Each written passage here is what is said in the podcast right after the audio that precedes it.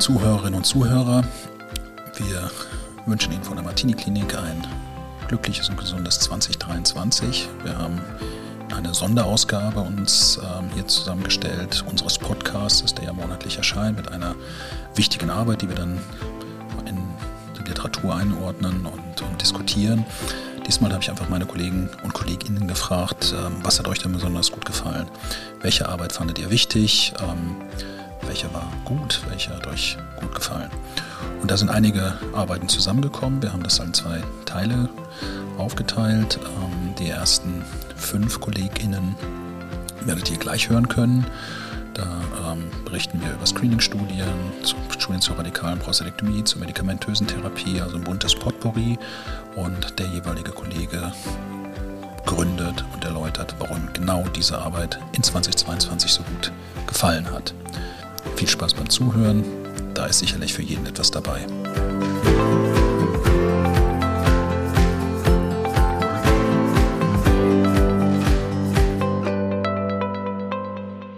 Hallo, liebe Zuhörerinnen und Zuhörer. Ich möchte Sie begrüßen zum ersten Podcast 2023 und wir haben uns eine besondere Ausgabe überlegt. Ähm, und zwar habe ich hier meine Kolleginnen und Kolleginnen aus der Martini Klinik Faculty gebeten, das für Sie wichtigste Paper ähm, herauszusuchen. Wir haben hier verschiedene ähm, Subspezialitäten, sozusagen unterschiedliche Interessen, die auch in der Tiefe verfolgt werden. Als allerersten habe ich hier Professor Salomon, Georg Salomon, sicherlich kennen ihn viele, der Präsident der Europäischen Gesellschaft für Bildgebung in der Urologie, ähm, Faculty-Mitglied eben hier, äh, Operateur natürlich. Und Georg, du hast dir ein Paper ausgesucht. Erstmal hallo, guten Morgen. Ja, guten Morgen, Markus. Vielen Dank für die einleitenden Worte. Letztendlich eines der spannendsten Paper für mich aus dem Jahr 2022 aus dem Lancet Oncology. Wieder mal ein Thema Bildgebung und dann wieder mal aus der Arbeitsgruppe von Mark Emerton, die wir durch den Predict Promise Precision Trial kennen, also die großen MRT-Studien. Und was die jetzt gemacht haben, ist, dass sie das MRT verglichen haben mit einer Alternative, nämlich dem multiparametrischen Ultraschall. Darüber hatten wir auch schon mal berichtet. Das ist ein Verfahren, was verschiedene Ultraschallmethoden vereint, äh, ver, ja, zusammennimmt, letztendlich die Elastographie und das kontrastmittelverstärkte Ultraschall. Das Besondere an der Arbeit, deswegen auch hochrangig publiziert, sieben Zentren, die alle das gemacht haben, bei allen Patienten, 370 insgesamt, wurden eingeschlossen in die Studie. Bei also, ja, also beide Verfahren, die haben multiparametrisches MRT und ein äh, multiparametrisches Ultraschalluntersuchung bekommen. Genau, und das, das hat man dann, von diesen 370 waren es dann 306, die letztendlich auswertbar waren. Das heißt, wo die Qualität des MRTs ausreichend gut war. Also multiparametrisches MRT plus das multiparametrische Ultraschall. Und wenn nichts zu sehen war, hat man nicht biopsiert. Und wenn etwas zu sehen war in einer oder in beiden Methoden, dann hat man dort Proben genommen. Und das ganz Besondere an dieser Arbeit ist, dass man das randomisiert hat. Man könnte ja sagen, wenn man jetzt im MRT was sieht, dann sieht nach und nimmt die Proben dort raus, dann hat der andere, der diese Ultraschallmethoden anwendet, das ist ja leicht, weil er diese Ziele sich raussucht, die der MRT-Fusionsbiopseur schon dort gesetzt hat. Das hat man eben dann auch nochmal randomisiert. Das heißt, entweder zuerst die Ultraschallläsion oder die MRT-Läsion. Und ich glaube, zu den Ergebnissen kann ich nur ganz kurz sagen, also wenn man sich das anschaut, es ist fast gleichwertig. Okay. Also ganz kurz, der Vergleich wurde gemacht, randomisiert, fast gleichwertig. Und wo ist, und das, die Betonung liegt auf fast, denn? Es ist so, dass äh, in der Gruppe der, wenn wir jetzt nur multiparametrisches Ultraschall anwenden würden, dann würden wir doch mehr Patienten biopsieren. Denn beim MRT haben wir ja den Vorteil, dass wir, wenn wir nichts sehen, häufig sagen können, dann brauchen wir nichts. Also wir haben eine Pirates 1, Pirates 2 Läsion maximal. Dann sagt man, der Patient hat wahrscheinlich nichts, dann braucht man keine Biopsie machen. Das ist ja eines der großen Dinge, die aus diesen Arbeiten hervorgingen, die ich vorhin nannte. Hier war es so, dass wir 11% mehr biopsieren müssten, wenn wir nur dieses multiparametrische Ultraschall machen. Und, das ist auch wichtig, das äh, multiparametrische MRT hat 4% mehr signifikante Karzinome entdeckt als die Ultraschall. 4% mehr? 4% mehr. Und jetzt kann natürlich jeder sagen, na gut, 4% ist ganz schön viel, aber es ist so, wenn wir uns überlegen, sieben Zentren und diese Untersuchungen, das ist ja nicht wie beim MRT, dass dort MRT in guter Qualität gefahren wird und dann gelesen wird, da kann es natürlich auch Probleme geben in der Qualität, aber hier sind die Störquellen viel größer, weil wir subjektiv diese Kontrastmittel, Einfluss, Ausfluss uns anschauen müssen, diese Elastographie, also die Härtemessung des Gewebes, selber subjektiv uns anschauen und bewerten. Und das ist eines der großen Nachteile. Und deswegen finde ich die Ergebnisse so erstaunlich gut, dass bei so vielen Zentren und so vielen Störquellen dennoch ein fast vergleichbares Ergebnis herauskommt. Okay. Sehr gut, dann fasse ich mal zusammen. Wir wollen das Ganze ja kurz und knackig halten. Ähm, das ist der sogenannte Cadmus Trial, randomisiert aus Großbritannien. Verglichen wurde randomisiert multiparametrischer Ultraschall, multiparametrisches MRT. Die Ergebnisse zeigen eine Vergleichbarkeit mit einem Vorteil für das MRT. Man muss etwas mehr Biopsien machen ähm, im multiparametrischen Ultraschall, entdeckt aber etwas mehr ähm, Tumoren im multiparametrischen MRT. Habe ich das richtig zusammengefasst? Absolut perfekt. Sehr gut. Und dein Fazit für die Zukunft und äh, sagen wir mal so das Fazit der Arbeit, das multiparametrische, der multiparametrische Ultraschall ersetzt es noch nicht, ist aber eine Alternative, wenn ein multiparametrisches MRT nicht verfügbar ist. Kann ich auch das so sagen? Das kann man so sagen und ich kann einen kleinen Ausblick geben. Das wäre meine, meine Bitte an dich, genau. Du arbeitest viel jetzt auch an der Weiterentwicklung des multiparametrischen Ultraschalls. Genau, letztendlich arbeiten wir da schon seit 15 Jahren dran und maßgeblich sind das Elektroingenieure, die eine Sache versuchen, natürlich mit uns Urologen zusammen, diese Sache zu automatisieren, dass wir eben nicht mehr diese Störquellen haben, dass man etwas beurteilen muss, die Elastographie oder das Kontrastmittelverhalten, sondern dass es alles automatisch passiert. Und wir sind sehr, sehr weit mittlerweile. Es gibt sogar ein, eine Firma, die jetzt äh, dieses Produkt anbieten wird. Das wird jetzt noch weiter validiert, aber mit Ergebnissen, die, muss man sagen, fast noch besser sind als das MRT. Alles automatisiert, ungefähr acht Minuten Akquisition. Das heißt, Ultraschallprobe wird eingeführt, die Untersuchungen passieren letztendlich automatisch und auch die Bewertung ist durch künstliche Intelligenz dann automatisiert. Und wir erhoffen uns eben, gerade wenn wir kein MRT verfügbar haben, dass man das einsetzt, dass es vielleicht billiger wird, dass es schneller wird und dass eben die Akzeptanz dann da ist, wenn sich die Daten so bestätigen, wie wir sie denken, sie sind. Okay, vielen Dank. Das ist doch eine sehr spannende spannender Ausblick auf die Zukunft. Dann ja, danke dir, Georg, und weiter geht's. Gerne.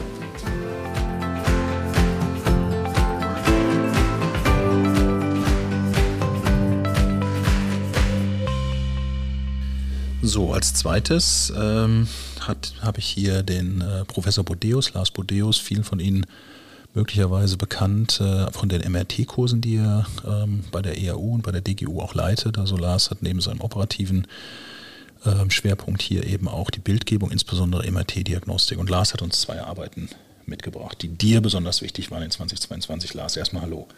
Ja, hallo. Ja, das sind zwei Arbeiten, die sich zum einen damit beschäftigen, wie gut das MRT und speziell die Pirates-Klassifikation um einen weiteren Faktor, also die PSA-Density, die, die PSA-Dichte, die uns als Urologen ja bekannt ist, ähm, hilft, eine bessere Biopsie-Indikation zu schaffen. Das ist von Anwar Padani aus England und von Ivo Schotz aus Rotterdam publiziert. Und zum anderen werde ich später noch was über eine Arbeit zur Qualitätssicherung im MRT zur Vergleichbarkeit von MRTs berichten. Na, da bin ich gespannt. Also mal wieder das, die gute alte PSA-Dichte, die damit äh, in einer ganz aktuellen Publikation berücksichtigt wurde. Ja, ich finde das eigentlich insofern interessant, weil das MRT alleine hat ja so ein bisschen den äh, Nimbus, als es auf die Szene kam, um zu behaupten, sie kann behaupten, also es kann gut differenzieren, wer biopsiert werden muss, wer nicht biopsiert werden muss und so weiter. Mittlerweile wissen wir aber, dass der Urologe und speziell das Werkzeug der PSA Density einen da diagnostisch unheimlich weiterbringt. Konkret in dem Bereich, wo der ich nenne es mal Abklärungsdruck, ob jemand biopsiert werden muss, beziehungsweise der Graubereich, also bei einem nicht einheitlichen MRT oder PSA-Wert eine Rolle spielt. Guckt man sich die Extreme an, Pirates 4, Pirates 5 Läsionen, klar, da muss biopsiert werden. Guckt man sich die Extreme an, ein PSA-Wert 20, da muss biopsiert werden, unabhängig davon, ob da im MRT was ist. Und diese, diese Arbeit, die du äh, rausgesucht hast, die hilft uns auch insbesondere in Graubereichen. Da habe ich gesehen, dass diese Arbeit sehr schöne Schautafeln hat, die uns Klinikern hilft, eine Entscheidung zu treffen. Ähm, ja, vielleicht kannst du das nochmal kurz charakterisieren. Und wie wurde denn diese Arbeit überhaupt gemacht? Also was haben die da von der, von der Methodik her? Die beiden Autoren sind hingegangen und haben diejenigen äh, Studien zusammengefasst, insgesamt über 3000 Patienten in fünf Studien, die hochkarätig publiziert worden sind, die hohe Qualitätsparameter ähm, eingehalten haben, wo dann geschaut wurde bei diesen 3000 Patienten, was passierte denn in Abhängigkeit der PSA-Density, wenn gleichzeitig eine Pirates 3-Läsion keine MRT-Läsion oder eine Pirates 4 oder 5 Läsion vorlag.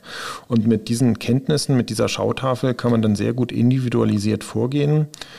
Beispielsweise gerade beim älteren Patienten, wo der ich nenne es mal Abklärungsdruck vielleicht ein bisschen niedriger ist, kann man mit dem vernünftig diskutieren und sagen, wenn wir jetzt auf die Biopsie verzichten, trotz der Pirates 3 Läsion ist dein Risiko doch einen Tumor zu haben, vielleicht gar nicht unbedingt deutlich größer als dein allgemeines Prostatakarzinom, Krebsrisiko.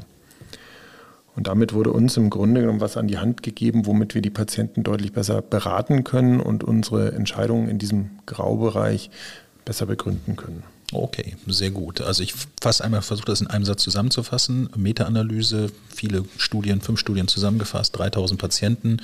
Eine, eine Schautafel wird dem Kliniker an die Hand gegeben, wo dann grün oder orange oder rot äh, gezeigt wird, ob ähm, man biopsieren soll, beziehungsweise wie hoch das Risiko ist, um eine Entscheidungshilfe zu geben. Und es wird insbesondere die PSA-Dichte und eben die Pirates-Läsion in diesen Schautafeln abgebildet und berücksichtigt. Korrekt gesagt? Exakt gesagt. Vielleicht noch eine Anmerkung. Insbesondere die PSA-Dichte unter 0,1, also ein wirklich niedriger PSA-Wert und die Biopsieindikation dann eigentlich nur bei wirklich relevanten ähm, Verdacht, also das heißt Pirates 4 oder 5 Läsionen oder eben eine hohe familiäre Belastung junger Patient. Bei älteren kann man dann auch auf die Biopsie verzichten. Ja, also ich muss sagen, ich mag deinen Ausdruck sehr, Abklärungsdruck, den habe ich für mich auch in mein Vokabular übernommen. Das finde ich ist ein ganz wichtiger Faktor natürlich, neben all solchen Schautafeln. Und dann kommt die zweite Arbeit und da beschäftigst du dich, oder besser gesagt, die Arbeit hat sich beschäftigt mit der Qualität des MRTs als solches.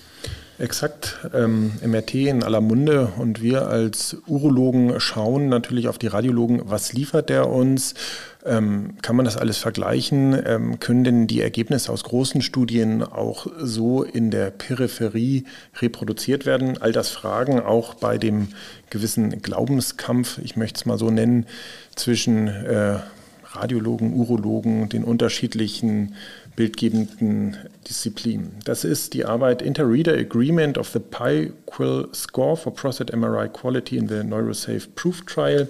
Das ist in European Radiology 2022 erschienen und ähm, aus der Arbeitsgruppe um Caroline Moore, Claire Ellen und Mark Emberton, sicherlich sehr erfahrene Leute.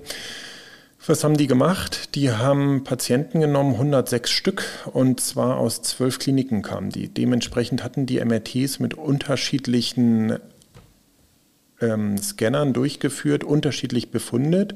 Und dann haben die mal probiert, wie können wir diese MRTs denn vergleichen. Und das ist natürlich wichtig, um irgendwo mal mittelfristig auch alles aus dem MRT rauszuholen. Erstmal zu sagen, das sind sehr gute MRTs, die taugen diagnostisch für meine ähm, Einschätzung sehr gut. Oder da tue ich mich schwer, da habe ich nicht nur wegen des Befundes, sondern auch wegen des MRTs alleine schon ein bisschen eine Unsicherheit. So, das haben die gemacht und dazu haben sie den sogenannten Peak-File-Score entwickelt. Das ist ein Score, wo erstmal rein technische, sehr objektive Parameter also, verglichen also, also wurden. Vielleicht ganz kurz, Peak-Vol steht für Prostate Imaging Quality. Exakt, Control. Control, okay, Peak-Vol. Okay, müssen wir uns merken, Pirates kennen wir, das ist uns familiar sozusagen und jetzt äh, der Peak-Vol-Score. Peakfall ebenfalls wie Pirates fünf ähm, Items, wie man sagt. Äh, eins ist das wenigste, ähm, das hat dann eine herabgesetzte Qualität und ähm, fünf, äh, der beste, Peakfall 5, das ist dann Top-MRT, da fühlt sich der Radiologe richtig pudelwohl und kann seine Diagnose fein belegen. Ähm, und was machen die ganz grob? Zum einen werden technische Parameter angeguckt, wie Schichtdicke, wie Feld das eingestellt ist, die Ebenen und ähm, dem ergänzend zweiter Kategorie die äh, visuellen Parameter. Die guckt der Radiologe sich an, ähm, ob das alles adäquat ist, ob anatomische Strukturen richtig vernünftig rausgearbeitet sind, sicherlich mit dem größeren, inter, größeren Interpretationsspielraum. Aber ähm, das ist natürlich für die klinische Implikation, kann das MRT-Bild als Mittel, die bessere Diagnose erzeugen, ähm, genutzt werden. Gut, für uns Kliniker ähm, bedeutet das, dass wir in Zukunft das auch mit rapportiert bekommen neben dem Pirate Score. Glaubst du, dass sich das so durchsetzen wird? In Studien ist das jetzt schon so. Äh, es gibt diverse Studien, die auch von diesem Zentrum durchgeführt werden, wo wir auch teilnehmen. Bei der Prime-Studie, wo schon ganz klare Anforderungen waren ähm, an die Zentren, wenn ihr nicht einen entsprechend hohen Peak-File-Score aufweist, den können wir selbstverständlich aufweisen, weil wir erfahrene Leute hier haben dann ähm, ist es so, äh, dass dort geschaut wird, ob die MRTs in Anführungszeichen etwas taugen. Okay, soll jetzt demnächst jeder darauf achten, ob auf dem MRT-Report auch der Peakville-Score angegeben ist? Ich denke, ich bin kein Radiologe, ich denke, das wird noch ein bisschen dauern, aber ähm, es ist meines Erachtens die Basis für Vergleichbarkeit, für ähm, zukünftige Entwicklung. Also es gibt ja die Möglichkeit, AI-basiert MRTs auszulesen, Vorschläge für Interpretationen, für Befunde zu erlangen. Und ähm, das funktioniert besonders gut auf equilibrierten, also auf einheitlichen MRTs. Und wenn wir jetzt einen Score haben, der diese Einheitlichkeit ausdrückt, die Vergleichbarkeit, wie gut ist das Material, was dann in die Maschine oder dem Radiologen vorgesetzt wird. Ich glaube, das ist ein ganz wichtiger Weg hin zu dieser AI-Geschichte, die wir auch in Zukunft angucken. Alles klar. Ich verzichte auf eine Zusammenfassung. Ich glaube, du hast es super erklärt und äh, weiter geht's in unserem schnellen Podcast. Vielen Dank, Lars. Ja, danke.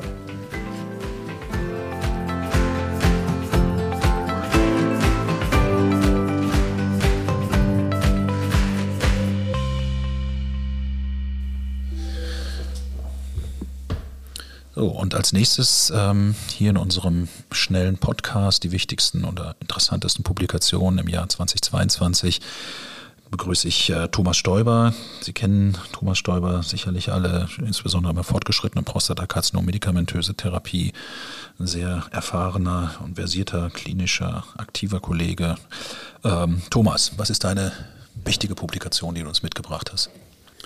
Ja, ich habe ähm, wieder mal eine Auskopplung aus diesem ähm, Stampede Trial ähm, der ähm, britischen Studie. Das ist hier diese Multi-Arm, Multi-Stage-Plattform, die letztendlich an einer großen Population von metastasierten Patienten, also fernmetastasierten Patienten, aber auch nicht fernmetastasierten Patienten einen Standard of Care Arm ähm, definiert hat, der in der Regel äh, eine Hormontherapie bekommen hat bei den Metastasierten oder aber zusätzlich eine Prostatabestrahlung, wenn sie eben nicht fernmetastasiert waren, also N1er und ähm, N0er, lokal fortgeschritten.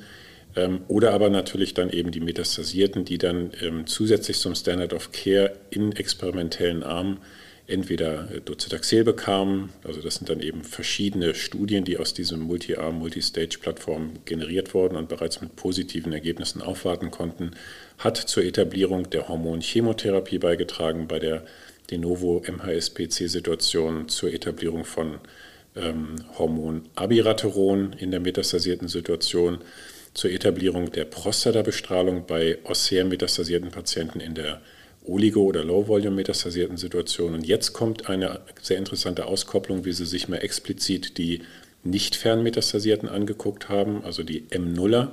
Und die waren eben so definiert, sie mussten halt lokal fortgeschritten sein, also entweder mit pelvinen Lymphknotenmetastasen, also entweder N1 oder aber klinisch T3, T4, Gliesen 8 bis 10 oder ein PSA über 40. Also das sind schon klare Very High-Risk-Patienten. Äh, die waren eben in der Gesamt-Stampede-Kohorte dabei. Und wenn man sich dann eben den Standard of Care-Arm der M0er anschaut, die wurden überwiegend mit einer dreijährigen Androgendeprivation, also GNRH-Analogon, plus eine Prostatabestrahlung in den überwiegenden Also der Fällen. sozusagen Standard der Hochrisiko-lokalen Therapie, das war der Vergleichsarm genau, sozusagen. Genau, Strahlenhormontherapie, so wie wir es ja kennen, ne, Bestrahlung der Prostata mit mindestens zwei, also in diesem Fall drei Jahren Androgendeprivation. Und dann hat man sich diesen Abiraterol-Arm angeguckt und hat da eben die M0er extrahiert und hat eben letztendlich dann die Strahlenhormontherapie mit einer Strahlenhormontherapie und einer limitierten Gabe von Abiraterol verglichen. Abiraterol wird ja in der, in der M1-Situation immer bis zum Progress gegeben und in der M0-Situation hier in diesem Fall eben be beschränkt auf zwei Jahre. Dann gab es noch einen weiteren Arm, wo eben auch zusätzlich zum Abiraterol auch noch Ensalutamid mitgegeben wurde, also mehr oder weniger ein Triple, Androgendeprivation, Abi und Ensa. Und hat dann aber diese, diese Interventionsarme Abi und, und Abi-Ensa gepoolt, weil letztendlich die Essenz ist, dass wann immer wir New Hormone Agents zum Standard bei Very High-Risk-Patienten dazugeben, also wie du richtig gesagt hast, Strahlenhormontherapie gegen Strahlenhormontherapie und zwei Jahre Abiraterol, das ist die Essenz, waren alle Überlebensendpunkte positiv zugunsten der Intensivierung der Systemtherapie, also progressionsfreies Überleben, äh, metastasenfreies Überleben und auch ein signifikanter Gesamtüberlebensvorteil. Kurze Frage, Zwischenfrage. Ist das für dich jetzt schon dann der Standard, wenn wir Patienten heutzutage sagen, ja, das ist ein Kandidat, Hormonstrahlentherapie, soll jetzt ABI für zwei Jahre dazu, ist es schon zugelassen in Deutschland auch, so in der Indikation? Genau, das ist, eben, das ist die Problematik, weswegen diese Daten und diese, diese Studie letztendlich auch nicht so abgehoben hat, wie sie eigentlich abheben müsste. Also die, ähm, die ERU-Guidelines haben das sofort aufgenommen und sagen, wenn ich einen Patienten habe, entweder mit Pelvin-Lymphknotenmetastasen N1 oder aber einen High-Risk-Tumor N0, aber mit diesen High-Risk-Features, also T3, T4, äh, Gleason Score 8 bis 10, PSA aber 40, zwei der Kriterien erfüllt sein und ich plane eine Bestrahlung, die ja dann als Strahlenhormontherapie läuft, dann sollte man gemäß diesen Daten zwei Jahre Abiraterol dazugeben. Das Problem ist, dass das eine Off-Label-Therapie ist. Das heißt, das Abiraterol ist ja mittlerweile generisch. Es ist äh, sozusagen aus dem Patent ausgelaufen. Es hat nur die Zulassung für die MHSPC, also die metastasierte hormonsensitive Situation bei diesen High-Risk-Patienten oder aber im MCRPC. Das heißt, wir haben für die M0 Very High-Risk-Patienten formal keine Zulassung. Das heißt, wir haben hier eine Off-Label-Indikation und müssten von Fall zu Fall die Abiraterol-Gabe für zwei Jahre immer die Finanzierung beantragen. Und das geht im Alltag meistens, glaube ich, unter. Okay. Gut, wir wollen jetzt nicht zu sehr in diesem kurzen Podcast, sozusagen mit den vielen Studien, die wir vorstellen, zu sehr ins Detail gehen. Also für uns ist ganz klar die Message, das wird, ähm, das hat einen Überlebensvorteil oder zumindest in den ganzen äh, untersuchten Endpunkten einen Vorteil gezeigt. Das ist ja auch nicht die einzige Studie. Du hast nochmal auf die, die Atlas-Studie auch in unserem Vorgespräch hingewiesen. Vielleicht ganz kurz charakterisieren. Die soll demnächst vorgestellt werden, die Atlas-Studie. Noch sind die Daten. Es ist immer ganz, ganz gut, wenn man eben eine Bestätigung hat, die wir jetzt noch nicht, die noch aussteht, also sozusagen New Hormone Agents im Kontext eines nicht fernmetastasierten, lokal fortgeschrittenen Tumors. Und die Atlas-Studie hat letztendlich ein ähnliches Protokoll ein ähm, bisschen stringenter, prospektiv randomisiert, placebo kontrolliert und man hat dann eben letztendlich eine klassische Strahlenhormontherapie bei, bei High-Risk-Patienten mit einer Stra also Strahlenhormontherapie, Placebo mit Strahlenhormontherapie plus Apalutamid für 30 Monate, also ein alternatives New Hormone Agent, ein Zweitgenerations Androgenrezeptorblocker, überprüft und die Daten sind noch nicht publik, sollen aber wohl auf dem ähm, GU ASCO dieses Jahr, also nächsten Monat im Februar, in San Francisco publiziert werden. Und dann darf man sehr gespannt werden, ob dieses Stampede-Konzept, was ja Abiraterol benutzt, eben auch äh, Strahlenhormontherapie und Apalutamid bestätigt werden kann. Okay, naja, super spannende Daten. Da sind die Strahlentherapeuten mal wieder sozusagen preschen voran. Ähm, ich glaube, wir haben so ein bisschen die neoadjuvante Hormontherapie ein bisschen vernachlässigt in den letzten Jahrzehnten, muss man sagen. Aber wir erleben ja auch eine gewisse Renaissance und ähm, Proteus-Studie, das ist ja der, die, die Hoffnung, die wir operativ tätigen Urologen haben. Vielleicht kurze, kurzer Abriss dazu. Genau, das ist sehr wichtig, dass wir letztendlich nicht nur Daten aus prospektiv randomisierten Studien mit Strahlentherapie haben und dann immer für die Radikale extrapolieren müssen, sondern wir haben letztendlich auch eine ähm, Neoadjuvans-Adjuvans-Studie ähm, mit New Hormone Agents, in diesem Fall auch Apalutamid, wo eben die radikale Prostatektomie als Lokaltherapie im Mittelpunkt steht und nicht die Bestrahlung der Prostata. Wie du richtig gesagt hast, die Proteus-Studie randomisiert sechs Monate Androgendeprivation plus Placebo versus Androgendeprivation und Apalutamid, gefolgt von einer radikalen Prostatektomie mit pelviner Lymphanektomie, wiederum gefolgt von Adjuvanz das Ganze, also APA, ähm, also ADT Placebo versus ähm, ADT Apalutamid. Und dann geht es letztendlich auch um pathologische Response, aber auch um metastasenfreies und Gesamtüberleben. Also ähnlich zur Atlas-Studie oder eigentlich analog, nur dass hier die radikale Prostatektomie im Zentrum steht. Die Hauptstudie hat voll rekrutiert. Es gibt eine Folgestudie, die jetzt noch 400 Patienten nachrekrutieren soll. Dann kommen die Beobachtungsintervalle. Also da brauchen, müssen wir, glaube ich, noch ein Jährchen oder, oder Jährchen, einige Jährchen Geduld haben, bis wir hier greifbare Ergebnisse haben. Wir kommen zum Schluss sozusagen. Wir haben die Evidenz für die Strahlentherapie, zumindest mit Abiraterone im äh, lokal fortgeschrittenen Hochrisiko, äh, nicht metastasierten Setting dass diese Kombination einen Überlebensvorteil bringt gegenüber der alleinigen Hormontherapie. Ist damit für dich die Radikale jetzt auf dem Rückweg, auf dem Rückzug diesbezüglich oder sagst du, die Datenlage ist auch für die Radikale so gut, dass das natürlich klar gewährleistet ist, man das machen kann im klinischen Alltag? Und jetzt laufen die Studien, also die Indikation zur radikalen Prostatektomie im lokal fortgeschrittenen Tumor, siehst du nicht gefährdet? Nee, sehe ich nicht gefährdet, weil ja dieses, sowohl die Stampede als auch die Atlas-Studie sich ja nicht mit der radikalen Prostatektomie im Kontext der multimodalen Therapie gemessen haben, sondern immer nur mit der bisherigen Standardtherapie. Das heißt, ähm, wir können jetzt nicht sagen, nur weil Stampede sehr gute Überlebensdaten liefert, sozusagen in einer noch multimodaleren Therapie, dass dagegen jetzt die Radikale abfällt. Also das zeigt im Prinzip eigentlich nur, wenn ich Strahlenhormon therapiere, und nicht radikal prostatektomiere und die Präferenz Richtung Strahlentherapie geht, dann muss ich es eigentlich mit einer intensivierten Systemtherapie kombinieren. Ich glaube, das ist eine gute Einordnung. Wir warten natürlich auch ganz gespannt. Ein kleiner Ausblick auf die SPCG15-Daten. Da wird Hochrisiko-Operation und Bestrahlung randomisiert als lokale Therapieform. Die Studie rekrutiert gut ähm, und das wird uns ein bisschen Licht in den Dunkel der, der Therapievergleiche bringen. Thomas, ich danke dir ganz herzlich und ja, gleich geht's weiter. Vielen Dank.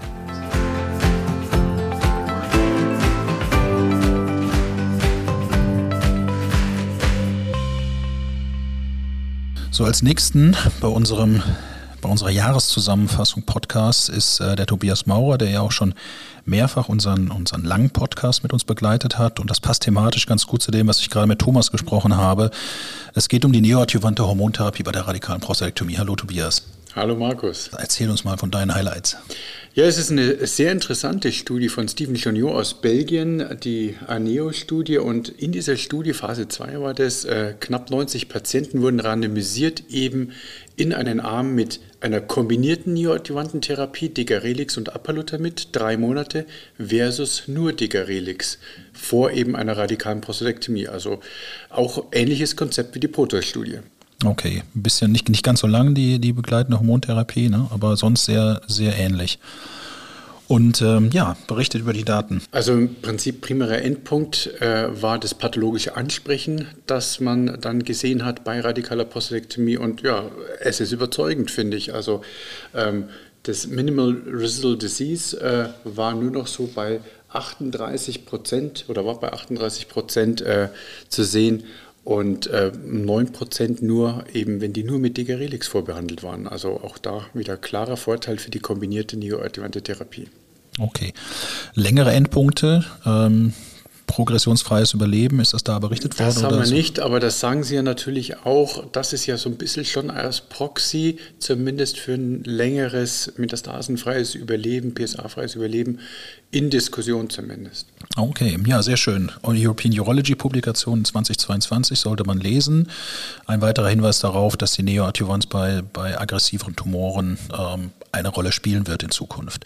Das war dein erstes Highlight und du hast noch ein zweites Highlight und da darf ich, vielleicht darf ich das, weil es natürlich die Besonderheit ist, also du stellst praktisch deine Arbeit vor und ich glaube natürlich, darf das sagen, da waren wir alle sehr stolz drauf. Du hattest eine Präsentation bei der ASCO äh, gehabt als in der Highlight-Session und äh, das, ja, schießt du los. Ja, also das war äh, wirklich ein persönliches Highlight, auf ASCO da im großen Panel diskutiert zu werden. Diese Arbeit ist auch dann zeitgleich im European erschienen und da geht es, ja, ich sage jetzt mal natürlich um die Radio-Guided Surgery beim biochemischen Rezidiv. Wir hatten 364 Patienten ausgewertet, Follow-up gemacht und prinzipiell dann auch Risikofaktoren ermittelt. Und das, glaube ich, in der Kürze kann man sagen, das ist eigentlich die Quintessenz.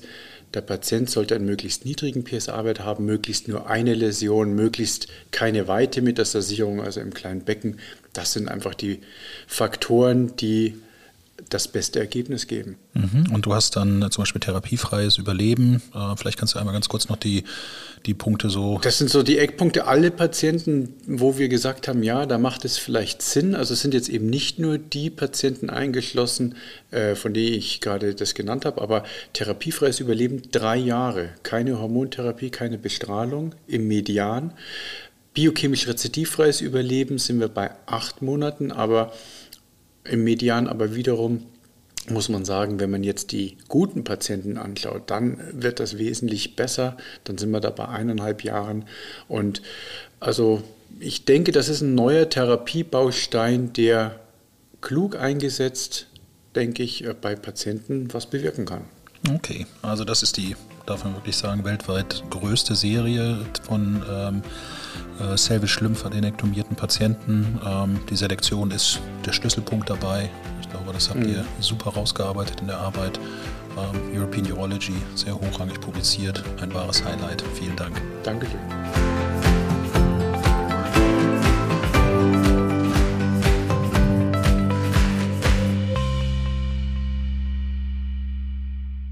So, und der letzte in der Runde unseres ersten Zusammenfassung der Highlights sozusagen, der persönlichen Highlights unserer Kollegen hier aus der Martini-Klinik äh, ist der Henrik Isbahn, auch schon vielen bekannt aus dem Podcast.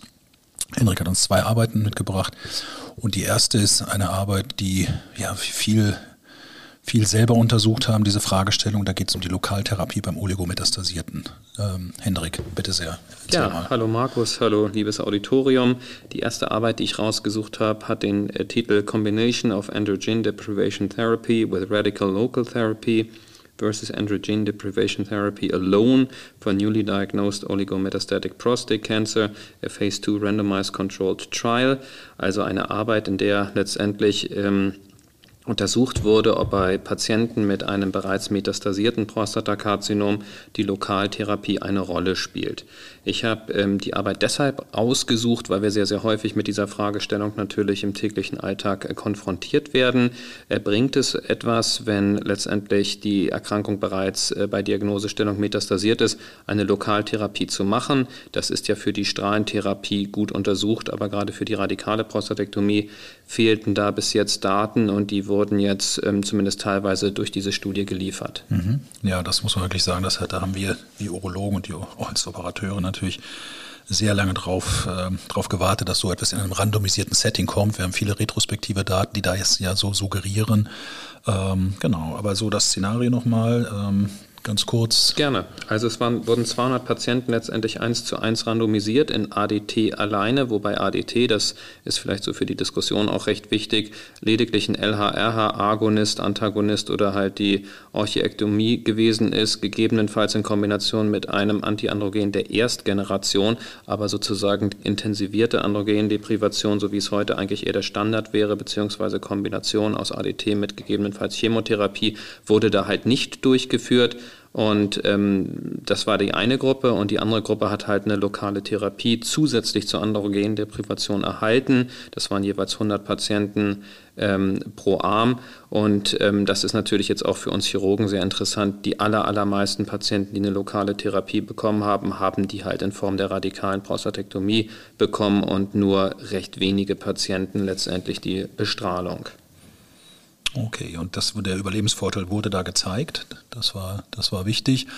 Ähm, vielleicht so ein Punkt, das, was du gerade gesagt hast, ist ja ganz wichtig, dass die ganze Diskussion, äh, reicht die alleine Hormontherapie aus? Natürlich nicht, ähm, aber das war ja in, dem, in den strahlentherapeutischen Settings, die diesen Überlebensvorteil gezeigt haben, am Ende des Tages nicht anders gewesen. Im Stampede gab es auch nur 18 Prozent, die eine Chemo hatten, aber der überwiegende Teil und in der Horrocks-Studie waren ja auch nur äh, Hormontherapie, sodass ich denke, oder so, so kann man das sicherlich interpretieren, dass möglicherweise jetzt eben auch in einem randomisierten Setting für die OP da Evidenz geschaffen ist. Genau, also ich würde auch sagen, das kann man jetzt einfach so postulieren, dass man sagt, naja, ob jetzt, ähm, ich meine, die Arme waren ja gleich und wahrscheinlich wird die Intensivierung letztendlich der, äh, der, der systemischen Therapie vielleicht die Überlebensdaten noch weiter verbessern, aber es wird wahrscheinlich nicht irgendwie das, äh, die Fragestellung letztendlich äh, der Studie in Fragestellung beziehungsweise die Ergebnisse. Und die Ergebnisse möchte ich auch noch mal kurz vorstellen. Also das war letztendlich der primäre Endpunkt, war das progressionsfreie Überleben und der sekundäre Endpunkt unter anderem auch das Gesamtüberleben. Und für beide Endpunkte zeigte sich nach einem Median-Follow-up von 48 Monaten letztendlich ein signifikanter Vorteil zugunsten der äh, Lokaltherapie mit ADT, jetzt vielleicht mal in absoluten Zahlen gesprochen, also das drei Jahre Overall Survival, also Gesamtüberleben, betrug 88 Prozent bei den Patienten, die zusätzlich zur ADT noch die Lokaltherapie gekriegt haben, im Vergleich zu 70 Prozent mit einer äh, hochsignifikanten und guten Hazard Ratio. Also signifikant war der P-Wert, aber der, die Hazard Ratio war bei 0,44, also eine 56-prozentige Reduktion ähm, des Sterbens. Das ist schon gewaltig, finde ich. Ja, absolut. Also finde ich auch ganz klar würdige Arbeit für deine Highlights für dieses Jahr. Und dann sprechen wir jetzt gleich über die nächste Arbeit. Genau, die zweite Arbeit ist letztendlich, da geht es um das beliebte Thema des PSA-Screenings und im Journal of Urology wurde im August diesen Jahres letztendlich die 22 Jahre ähm, Follow-up-Ergebnisstudie des, äh, der Göteborg Randomized Population-Based Prostate Cancer Screening Trial mit äh, Frau Franlund als Erstautorin äh, publiziert. Das finde ich ist auch ein sehr interessantes ja, Thema. Das war Teil des ERSPC, das war glaube ich der, der erste Arm. Das sind ja viele Länder, die daran teilgenommen haben an der ERSPC-Studie und das war der älteste Arm. Den, und genau, ja. Genau, ne? also das war so eine ähm, also es gibt in Schweden letztendlich so eine Population, äh, ein Populationsregister und da wurde dann Ende 1994 geguckt, ähm, welche Männer gibt es sozusagen in Göteborg, die das entsprechende Alter haben und die wurden angeschrieben und wurden dann halt entweder einem ähm, PSA-Screening, einem organisierten Screening zugeführt. Das hat ähm, saß oder setzte sich zusammen aus äh, PSA-Wertbestimmung ähm, alle zwei Jahre versus opportunistisches Screening. Also das, es hieß also nicht, die dürfen nicht den PSA-Wert messen, aber sie waren halt nicht letztendlich Teil dieses organisierten PSA-Screening-Programms. Ja, ganz wichtiger Punkt. Nicht? Die wurden ja auch gar nicht so darüber informiert sozusagen, was ja auch dann oft diskutiert wird in Screening-Studien, dass wenn der Kontrollarm informiert wird, dass sie sich anders verhalten. Ganz wichtige Daten, die da rauskamen. Genau, auch hier kurz zu den Ergebnissen. Also das ist ja schon mehrfach publiziert worden, aber je reifer die Daten werden letztendlich, deshalb desto, desto schöner sind die Ergebnisse, wenn man so möchte. Also als es seinerzeit losging mit der RSPC-Studie und dem PLCO-Trial, da war es ja so, war man so ein bisschen verunsichert. Ja, die eine Studie zeigt dies ein, das eine, die andere Studie zeigt das andere. Aber je intensiver, intensiver man sich mit den Daten auseinandersetzt und je mehr Zeit letztendlich verstreicht, doch umso klarer wird es, dass schon dieses organisierte PSA-Screening, wenn man es halt gut macht, doch einen Überlebensvorteil für ähm, den Patienten äh, bedeuten kann. Hier wurde letztendlich nach 22 Jahren die Prostatakarzinom-spezifische Mortalitätsrate, die betrug 1,55 Prozent im Screening-Arm und 2,13 Prozent äh, im ja, Nicht-Screening-Arm. Das klingt jetzt vielleicht erstmal gar nicht so viel, aber es ist letztendlich doch eine 30 bis 40 äh, Reduktionswahrschein oder Reduktion der Wahrscheinlichkeit am Prostatakarzinom zu versterben. Das ist eine gute Sache. Okay. Gut, ja, finde ich auch. Ganz wichtige Arbeit. Vielen Dank dafür. Und damit beenden wir den ersten Teil unserer ähm, Zusammenfassung der Literatur und der zweite Teil wird auch demnächst erscheinen. Vielen Dank, Hendrik.